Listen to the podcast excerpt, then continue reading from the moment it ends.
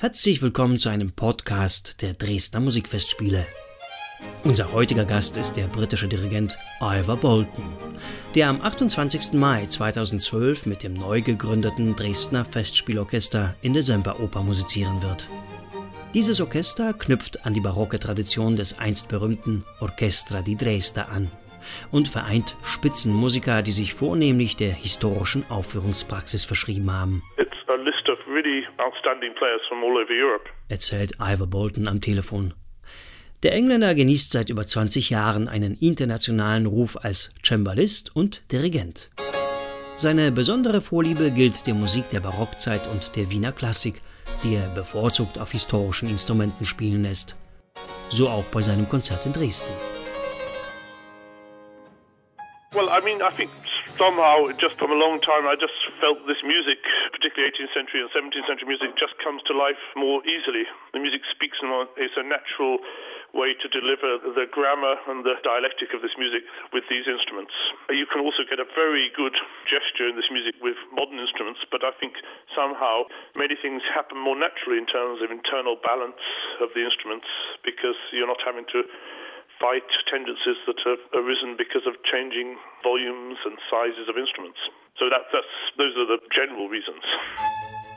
Als Solist bei dem von Ivor Bolton geleiteten Konzert mit dem Dresdner Festspielorchester wird der italienische Barockgeiger Giuliano Carmignola auftreten.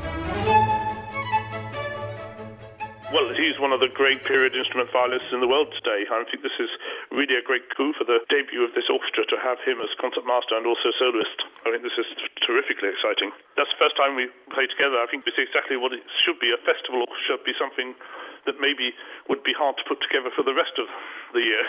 If you do, you know, 150 concerts a year, it's a different thing from doing one concert as a showcase for some of the most virtuoso period instrument players in Europe. In Dresden wird Ivor Bolton auch erstmalig die Gelegenheit bekommen, mit der australischen Sopranistin Danielle Denise zusammenzuarbeiten, die er vor allem als überragende Barockinterpretin schätzt. And I think she's a very spirited artist with a lot of fluency She was very much acclaimed for her Handel performances in Glyndebourne as Cleopatra and Julia Caesar. So it's someone I'm very much looking forward to working with.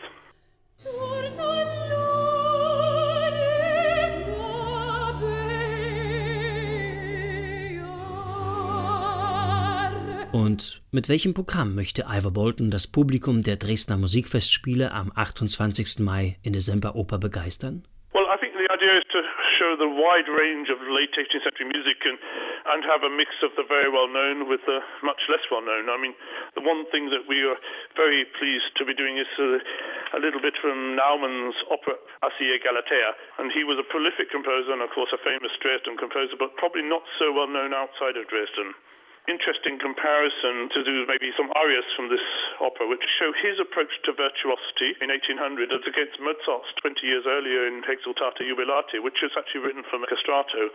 So, you know, in different parts of Europe, you have different approaches to virtuosic coloratura writing.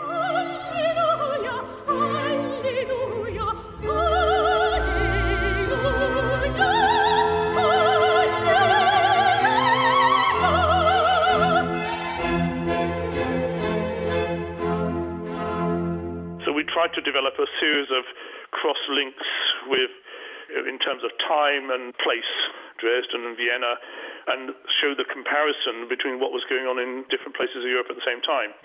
And a slightly earlier time, of course, you know, Giuliano Carmignola will play the Haydn, what's called the, the Melk violin concerto.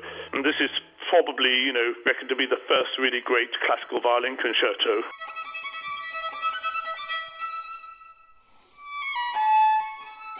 And then a contrast to that would be Wilhelm Friedman Bach, who was probably much criticized and suffered during his difficult life for not writing the modern simple music. So it's important that it feels rooted in this town. I think it's really an acknowledgement of Dresden's position as a preeminent musical city.